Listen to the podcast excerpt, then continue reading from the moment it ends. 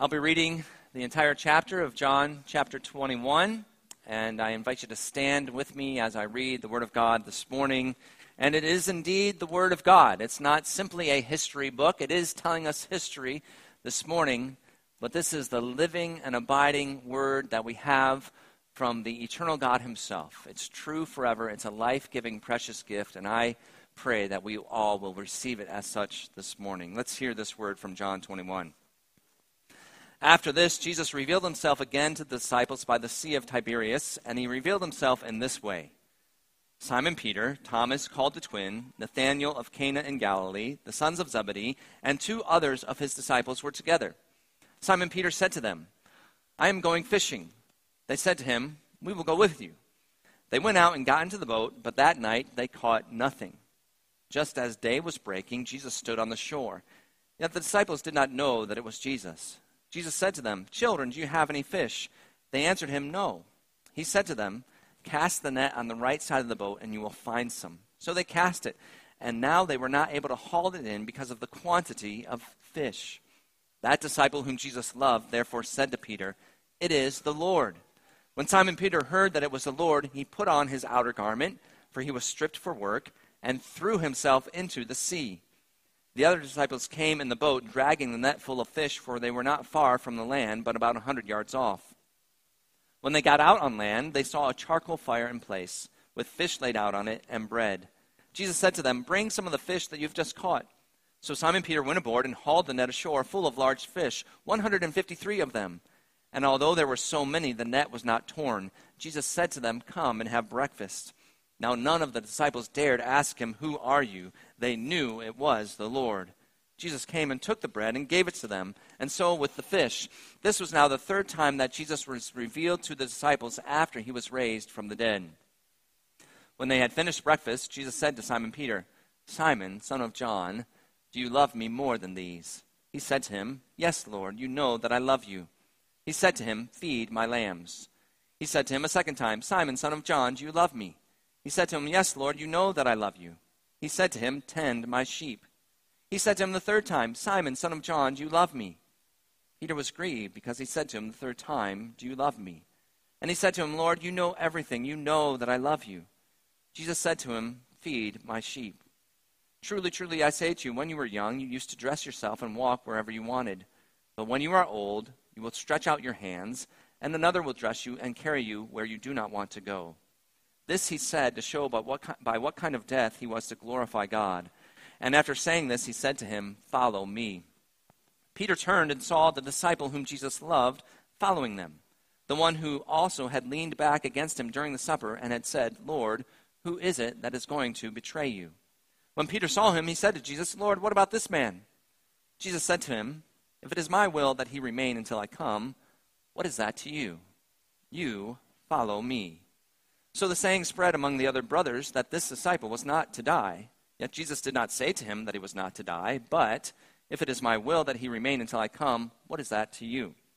This is the disciple who is bearing witness about these things, and who has written these things, and we know that his testimony is true. Now, there are also many other things that Jesus did. Were every one of them to be written, I suppose that the world itself could not contain the books that would be written. This is the word of the Lord. Well, as we come to our end of our series on John's Gospel, I want to take you back to the beginning for a moment. And so, if you have your Bibles with you, you might want to turn back to John chapter 1. I want to remind you of how this Gospel began, of what John first told us about Jesus. So, John chapter 1, verse 1. John started this gospel by saying this In the beginning was the Word, and the Word was with God, and the Word was God. He was in the beginning with God. All things were made through him, and without him was not anything made that was made. In him was life, and the life was the light of men. The light shines in the darkness, and the darkness has not overcome it. So as John begins by telling us that Jesus is the Word of God, the eternal God, the creator of all things, the life and light of the world. and that his light shines in the darkness. At Christmas, this time of year, we remember, we celebrate the birth of Jesus Christ, the incarnation of the Son of God, the Word made flesh. The prophet Isaiah said, The people who walked in darkness have seen a great light. Those who dwelt in a land of deep darkness, on them has light shone. And Matthew, in his gospel account, tells us that this promise of light coming into a dark world was fulfilled when Jesus came. The light of God shone into the darkness of our world to bring hope and healing, to bring peace and life. But this light shining in the darkness was not limited only to the birth of Jesus Christ, it's ongoing. In fact, we see it here in John 21. Three times we read of Jesus being revealed. Jesus continues to manifest to us the glory of God, the light of God. And here, at the conclusion of John's gospel, Jesus, the light of the world, the Word made flesh, shines into the darkness of Peter's life with both grace and truth. And that light shining in the darkness also did not end here in John 21. It did not end when Jesus ascended into heaven. God continues to this very day to shine the light into our darkness. He shines His light into the dark places of our lives, the places of our suffering, our sorrow, our grief, our loss, our pain, our hardship, the hurt that we suffer from others. And He also shines His light into the dark places of our sin, our guilt our shame, our regret, the hurt that we may cause others. And He continues to shine His light into our lives in a way that brings hope and healing, peace and life. And we see that in John 21 this morning.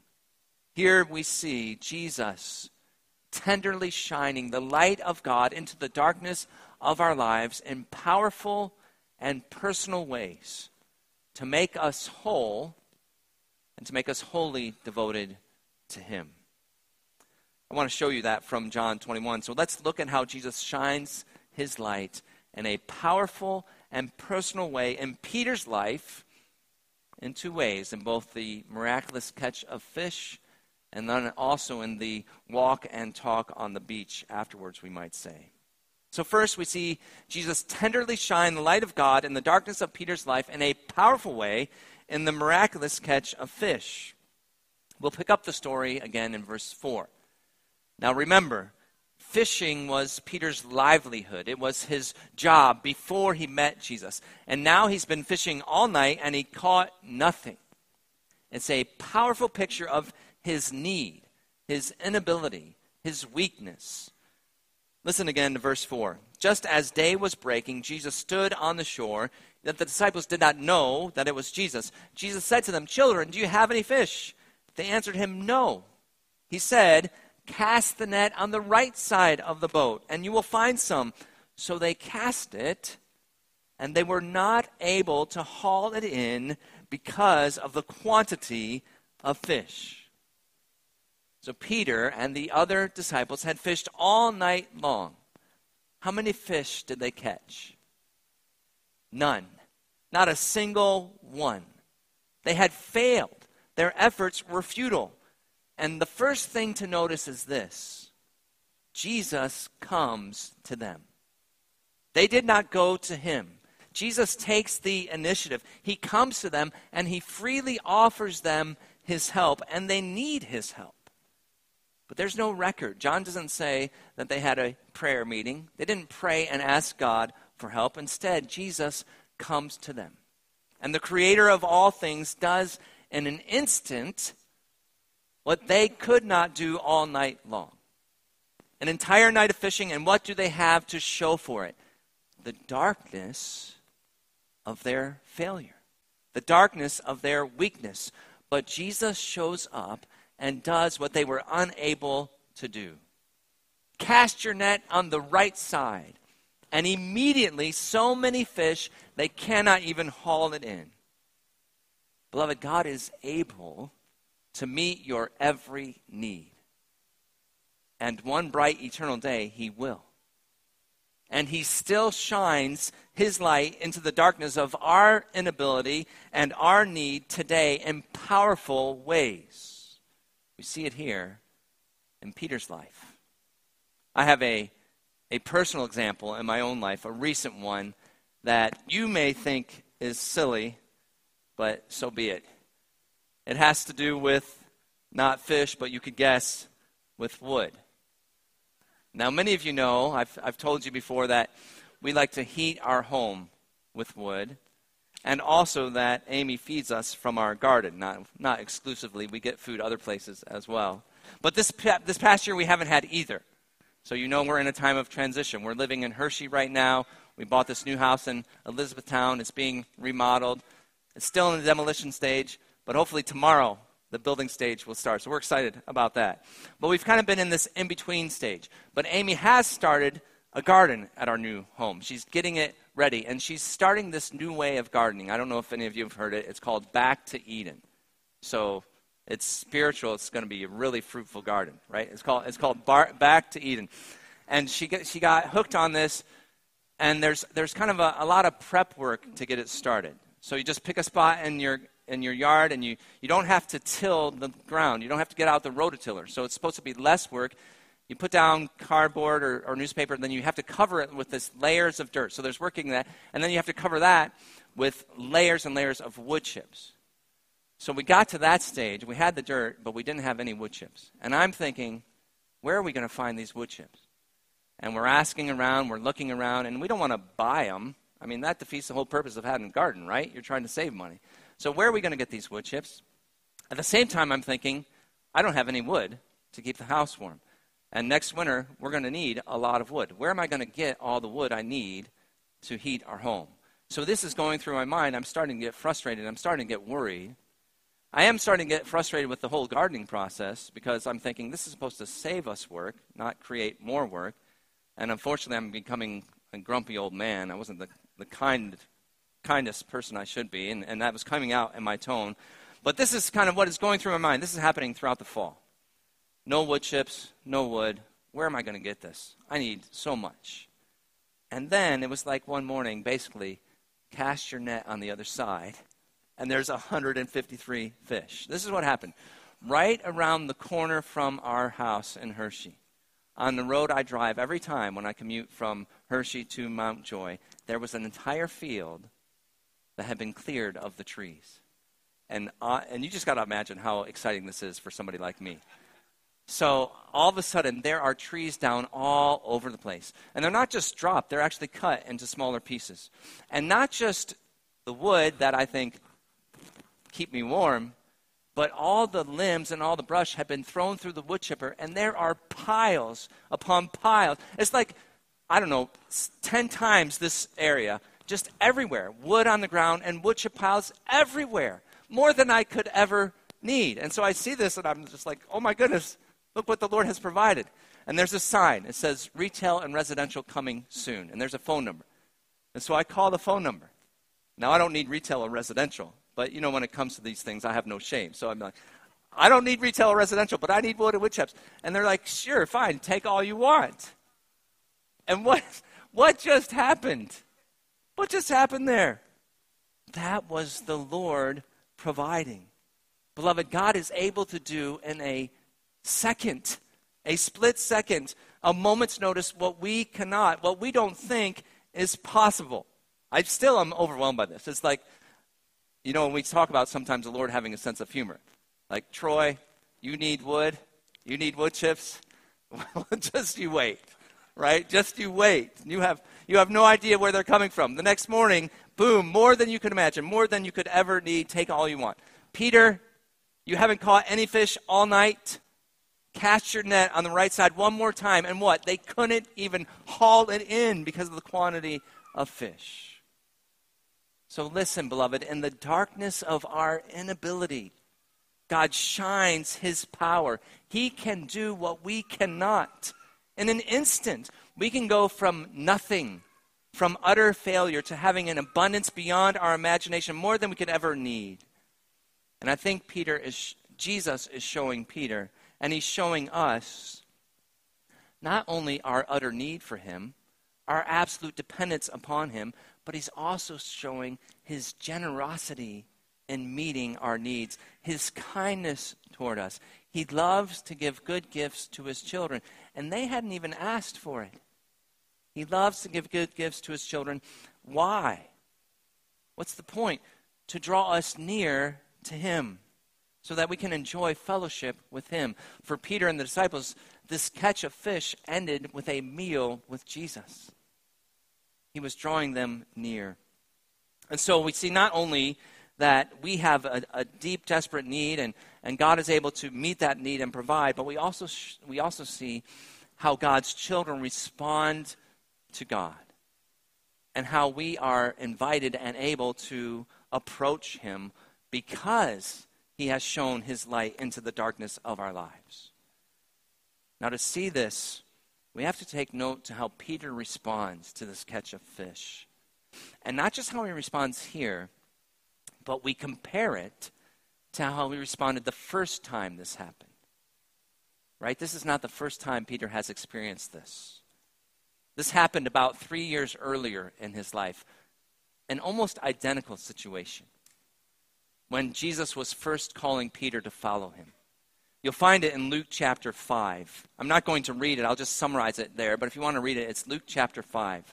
A large crowd had gathered. Jesus is just starting his public ministry, and there's so many gathered that he, he takes Peter's boat and he goes out into the water to teach them from the boat. And so Jesus is teaching them and Peter had been fishing all night long. And when Jesus is done teaching, he tells Peter to put out into the deep and let his nets down for a catch. And Peter says, We've been fishing all night. We didn't catch anything, but if you say so, I'll do it. And he does. And they catch so many fish, the nets are breaking. They need another boat to come over and help them gather all the fish. They put the fish in both boats. They're so full that the boats begin to sink. And how did Peter respond? He fell down at Jesus' knees and he said, Depart from me, for I am a sinful man, O Lord. And Jesus said, Don't be afraid. From now on, you'll be catching men. And Luke says they left their nets and followed him. That was what happened when Jesus first called Peter. And Peter, you think he would have ever forgotten that? That's not something you forget, right? That's something you remember the rest of your life. And certainly, he would have been thinking about it now in John 21, right? He would have remembered this has happened before. But what is different this time is Peter's response. The first time, depart from me. I'm a sinful man.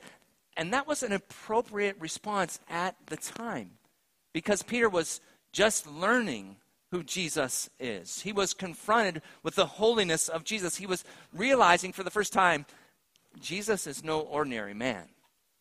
And he was seeing that, that gap, that unbridgeable chasm between himself, his own sinfulness, and the holiness of God here seen in the person of Jesus Christ. And so it was the appropriate response at the time. But it's not the same as his response here, is it? It's not the response of someone who has come to deeply know the love and the grace of God in Jesus. How does Peter respond this time? Verse 7. Look again. That disciple whom Jesus loved therefore said to Peter, It is the Lord. When Simon Peter heard that it was the Lord, he put on his outer garment, for he was stripped for work, and he threw himself into the sea. I love how John describes it. He threw himself into the sea. So, what's Peter doing? Peter is doing everything he can to get as close to Jesus as he can, as fast as he can. And, beloved, this is the response of the redeemed. This is what we are invited into. It's the response of those who know the love and the compassion and the provision of Jesus. As you grow in your Christian life, as you come to see the glory of Jesus as he is revealed to you. His light is shown into the darkness of your life. Yes, the depths of your sin go deeper. And it's not necessarily that you are sinning more and more or worse and worse than you used to, but you're more aware of it. You're more aware of the depths of the wickedness in your own heart. But at the same time, as that awareness grows, also the heights of Jesus' love reach higher. And it's not that he loves you more than he used to. You're simply becoming more aware of how wonderful his love is for you. And then you are seeing how Jesus bridges that gap and he invites you in. And so the result is not depart from me, I'm a sinful man, but the result is with joy, with confidence, you throw yourself into the sea. You want to get as close to Jesus as fast as you can. This is how Hebrews describes it for us. Hebrews chapter 4, because of what Jesus has done for us, he says, Beloved, let us then with confidence draw near to the throne of grace. Why? So we can receive mercy and find grace to help us in our time of need. We have a great need, and that's when we can draw near. Later in Hebrews 10, therefore, brothers, since we have confidence to enter the holy places by the blood of Jesus, it's not confidence in ourselves, it's because of Jesus, who he is, what he's done. By the blood of Jesus, let us draw near with a true heart and full assurance of faith. So Jesus tenderly shines the light of God into the darkness of Peter's life in a powerful way that invites him to draw near.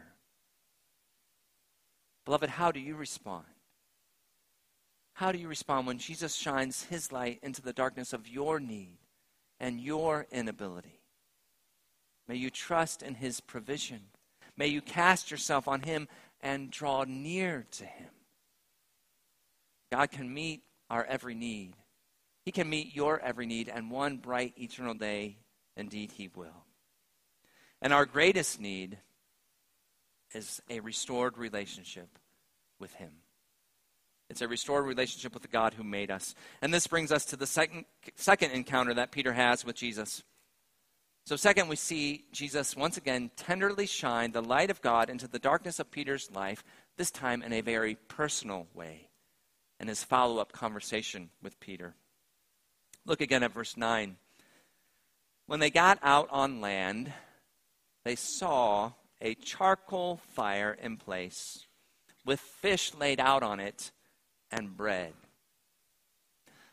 Now, John has mentioned a charcoal fire one other time in his gospel. And Peter, no doubt, would have been taken back to that moment when he saw this one. Peter gets to the shore and he comes upon this charcoal fire.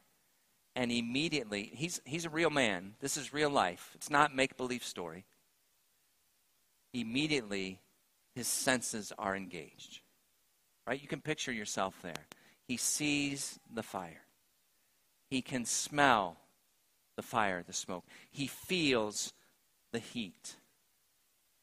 And perhaps his heart sinks. There may be an ache, a groaning inside. He may have to hold back the tears. Why?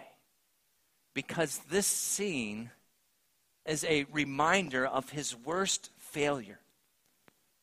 The night, just days before, it hasn't been that long, just days before when Peter betrayed Jesus, when he denied Jesus three times. It's in John 18.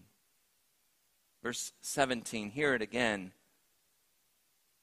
Remember, Jesus has been arrested, and Peter is kind of lingering on the outskirts, wants to see what's happening, but he's, he's there. And the servant girl comes up at the door and says to Peter, You also are not one of this man's disciples, are you?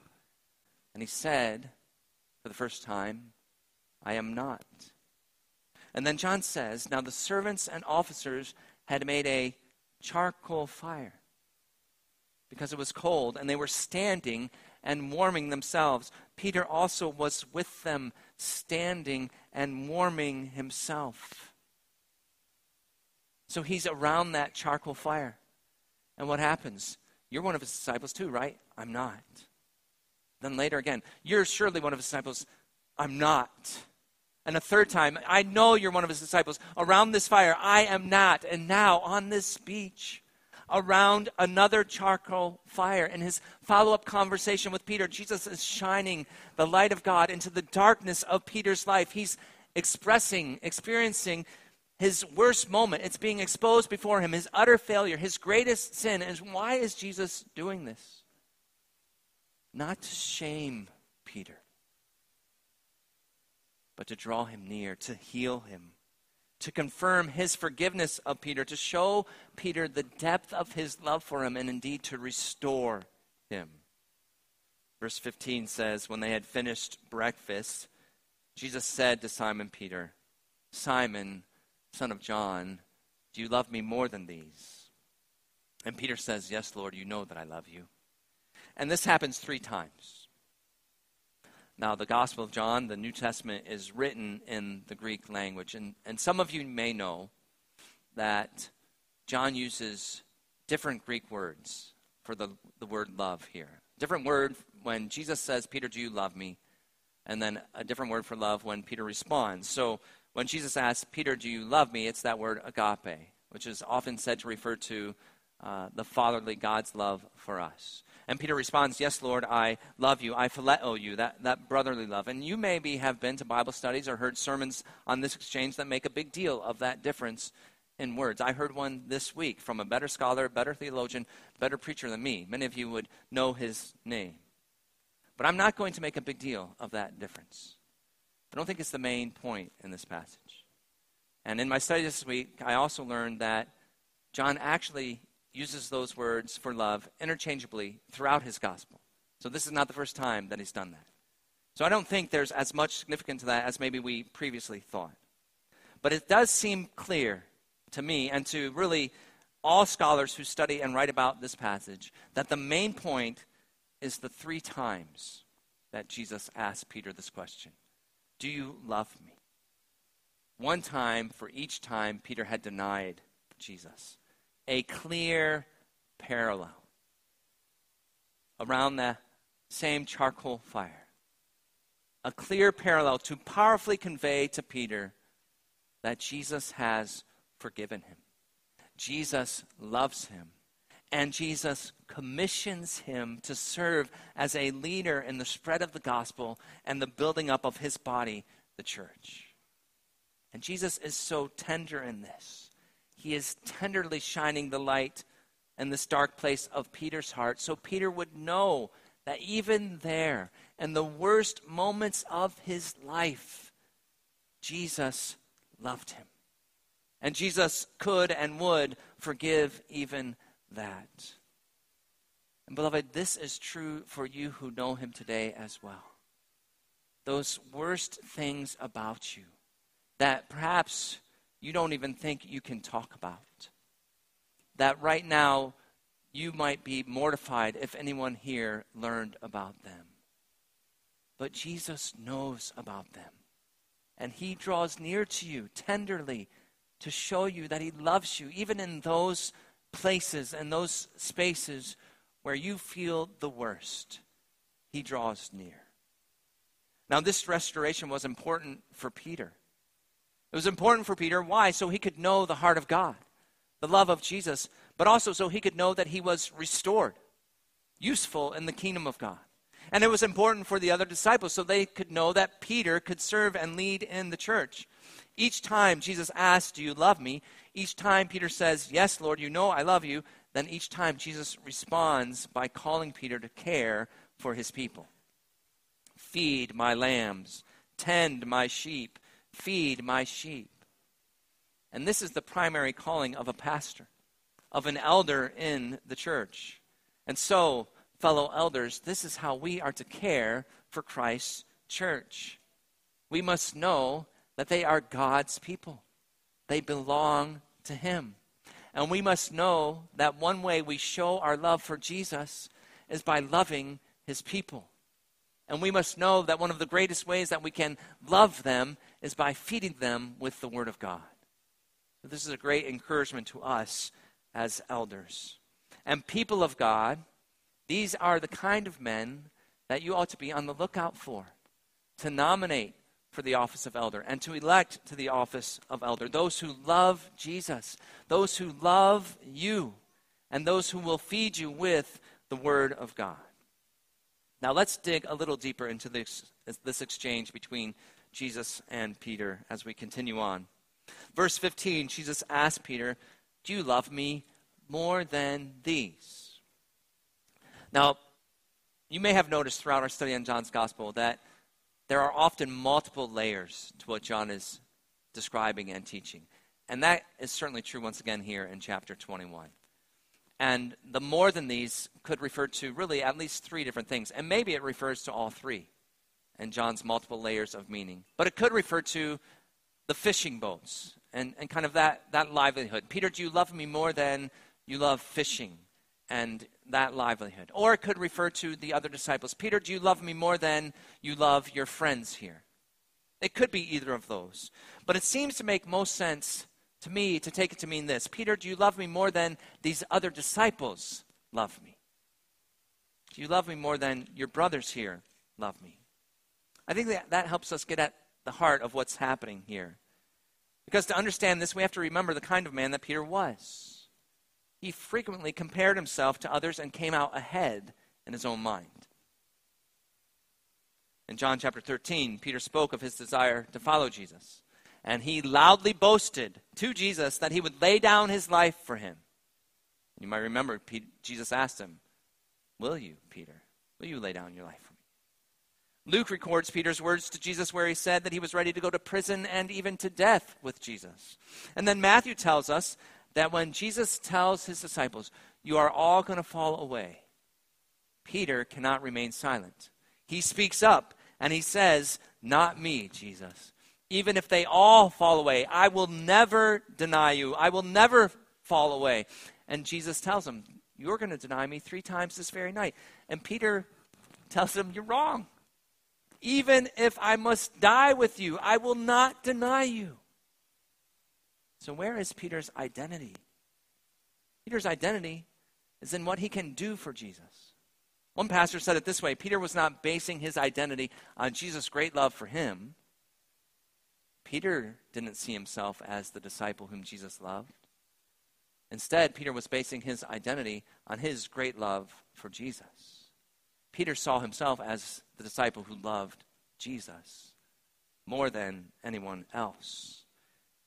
And that prevented Peter from seeing the depth of his need for Jesus as his Savior. And he hadn't yet grasped the depth of Jesus' love for him. But Peter couldn't even live up to his own standards of discipleship. He thought he was the best, but he proved, at least in his own mind, to be the worst. Now, John doesn't give us this detail, but both Luke and Matthew tell us that after Peter denied Jesus for the third time, he went out and he wept bitterly. He wept bitterly. He was devastated the one who thought he loved Jesus more than anyone else, who thought he would do anything for Jesus, when he was asked by a lowly servant girl, he faced this potential suffering, he utterly failed in his devotion to Christ. But now Jesus comes to him. And with tenderness, he shines the light of God on this dark place in Peter's heart. So Peter will know without a doubt the depth of Jesus' love for him. Beloved, is your identity this morning based on your performance, on what you can do for God, the depth of your love for Him? Jesus invites us to get off that performance treadmill, to ground your identity on His unmerited love for you. Your relationship with Jesus is not transactional, it's not earned, it's not dependent on your good works. It is instead secured by His love for you.